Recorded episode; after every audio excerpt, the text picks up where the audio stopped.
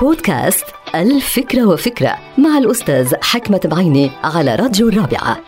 من وقت لآخر نفشل نحن البشر في إنجاز بعض المهمات في أماكن العمل مثلا فيتم طردنا من الوظيفة. وأحيانا بنفشل في اجتياز بعض الاختبارات العلمية. وهيك ننحرم من الحصول على شهادة جامعية أو إجازة مهنية.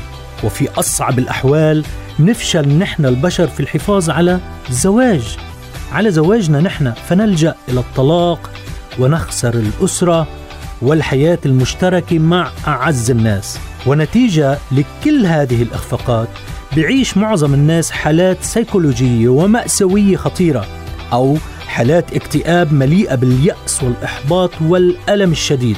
البعض بيشفى من هالحالات بسرعة والبعض الآخر بيغرق فيها لفترات زمنية طويلة. هذا طبيعي إلى حد ما ولكن أنه يشعر البعض منا بالضعف والانكسار وخيبة الأمل نتيجة هالإخفاقات فهذا أمر غير مقبول على الإطلاق. أنا دايما نصيحتي للي بينزلقوا أو بيغرقوا في هذا المنحدر الخطير بقول لهم دايما ادفنوا فشلكم وإخفاقاتكم وانهضوا من جديد. فالفشل لا علاقة له بالضعف والانكسار والحياة فعلا الحياة تستحق منا أن ننهض من جديد ونسير من جديد وننجح من جديد. انتهت الفكرة. هذه الحلقة مقتبسة من كتاب الفكرة وفكرة.